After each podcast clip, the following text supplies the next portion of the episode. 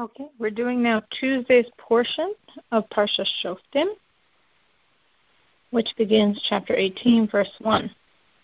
It shall not be for the Kohanim, for the priests, for the Levites, the entire tribe of Levi, the portion and an inheritance with Israel, the fire offering of God, and his inheritance shall they eat. So the entire tribe of Levi, Rashi specifies, means if they do or don't have blemishes that would disqualify them from serving, they still have these laws and restrictions that they do not have a portion, as Rashi explains in the spoils of war, or an inheritance in the land. And this applies to all of the priests and the Levites. The fire offerings of God, meaning what's holy to the temple, and his inheritance. His inheritance means that which are holy in the borders, the truma and the tithes. So the truma is from that which is grown, a portion is given to the priest. The tithes are given to the Levites, which give a portion to the priest. But inheritance of the land they don't have.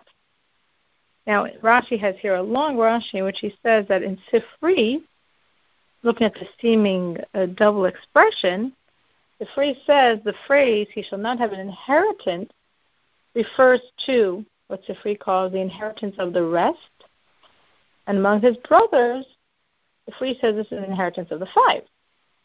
So what do we mean? This is sort of unusual terminology to us. We understand the basic gist is the priests and the Levites do not have an inheritance in the land of Israel.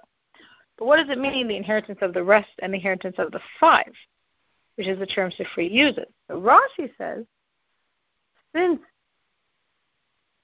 the land of Canaan, meaning from the Jordan to the sea, really contains five nations because Sichon and Og, which were two nations, the Amorites and the Canaanites, on the other side of the Jordan.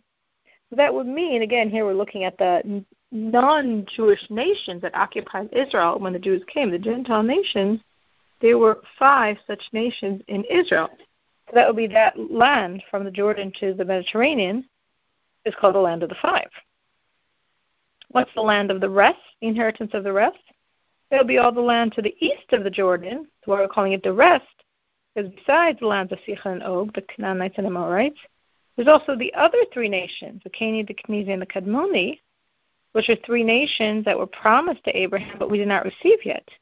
Meaning Abraham was promised ten nations, we received seven.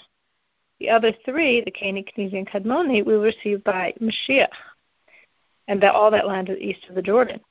So both the land of the five, meaning the lands west of the Jordan, they don't have an important inheritance in, in the land, and also the land of the rest, the land east of the Jordan, they don't have an inheritance in. They're not going to get a portion of land. Then Rashi continues and says, then he's quoting here a Rav, who was an older contemporary of Rashi, Kalonymus, who Rashi viewed as a very great sage. He was killed during the First Crusade in 1096. And he looks at the text of Sifri and says, he should not have an inheritance. This is an inheritance of the five, and among his brothers, an inheritance of the seven. So he's looking at the five and seven not as Rashi explained it, which is the Gentile nations, but he's looking at the five and seven as the Jewish tribes. Inheritance of the five is inheritance of the five tribes that Moses and Joshua inherited as Moses gave to two and a half tribes east of the Jordan, and Joshua gave to two and a half tribes, Judah, Ephraim, and half of tribe Manasseh. So that means five of the tribes received their land via Moses and Joshua. So what about the other seven tribes? The other seven tribes had to take on their own after the death of Joshua. So that's why Sifri, according to Kalonymus, is saying the land of the five, meaning how Kalonymus is looking at it, not as Rashi did, as the five Jewish tribes that received their land through Moses and Joshua, and the rest is the other seven tribes, that land that the people had to take themselves. So this is the verse, and he shall not have an inheritance among his brothers. God is his inheritance as he spoke to them. Thus he spoke to them, meaning that God said, In this land you shall not have an inheritance. I am your share. Meaning the priests and Levites their portion is God, not the land. This shall be the due of the Kohanim, of the priests from the people, from those who perform a slaughter, whether an ox or a lamb, a kid, you shall give the priest the foreleg and the jaw and the stomach. So it says from the people, meaning to exclude from the priest. If a priest is slaughtering an animal, this wouldn't apply. Unlike, let's say, in Truma, if the priest is growing crops, he does have to separate from the crops and and give it a and give it as a gift to another priest. But if he slaughters an animal, he does not. If it's an ox or a lamb, meaning we're we're specifying these to imply we're talking here about domesticated animals, not wild animals. So there's three gifts they have to give to the priest: the foreleg, the jaw, and the stomach. So the foreleg is from the lower part of the leg of the animal. In the foreleg of an ox, from the shoulder blade, we have three long bones. So Rashi here is referring to the lowest of those three bones, the lowest of the section, and then all the way up from the lower bone, the middle bone, and the upper bone, all the way to the, the shoulder blade.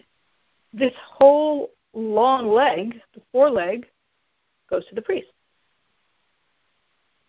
And the jaw, so the Rashi says the jaw means the jaw with the tongue. And then Rashi explains why does the priest merit these three parts of the animal and he connects it all to what happened with Pinchas. Of course, because of his valiant deeds, came a priest. So the foreleg is like the hand of a person that Pinchas took the spear in his hand to, with self-sacrifice, kill Cozbi and Zimri. The jaw represents the prayer as he prayed. Obviously, he had numerous, numerous miracles to do what he did.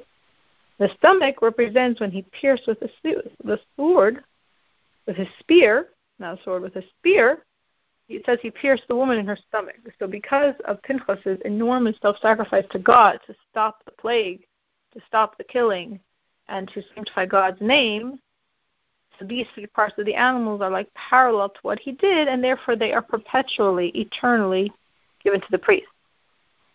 The first of your grain, wine, and oil, and the first of the shearing of your flock you shall give to him. So the first of your grain, this is the commandment of Truma, which is a portion of the annual crop that has to be given to the priest. Well, how much do we have to give? The scripture is not saying specifically, but the rabbi said if you're being generous, give one out of 40. If you're being stingy, give one out of 60. And if you're in the middle, give one out of 50. The first of the shearing of your flock also means on an annual basis that every year when you shear your flock is the first to the priest. Now, again, the scripture didn't say how much, and our rabbi said we should give one out of 60. So, how many sheep do you have to have as a minimum amount to be obligated in this law? So, our sages said five sheep. And they base this on the verse. Rabbi Akiva says we get five for our verse where it says the first of the shearing implies two, your flock makes the two four, you shall give to him makes the four five. So that is how we receive these five sheep. But if we have at least five sheep, then the first shearing of the sheep, one sixtieth of it, goes to the priest. And again, how Rabbi Akiva is arriving at that is when he's saying the first of your shearing, Rabbi Akiva says implies two because the first connotes at least two entities, if there's a first and a second. Of your flock also connotes at least two entities to have a flock. And you shall give to him it was at least a single item. And so two plus two plus one is five. And that's what Rabbi Akiva says. If you have at least five sheep, you have a flock that then is obligated that one sixtieth of the first shearing goes to the priest. And the final verse here for him has God chosen from among all of your tribes to stand to minister in the name of God, him and his sons, all the days. So to stand to minister, from this we learn that if you're ministering, you have to be doing it standing.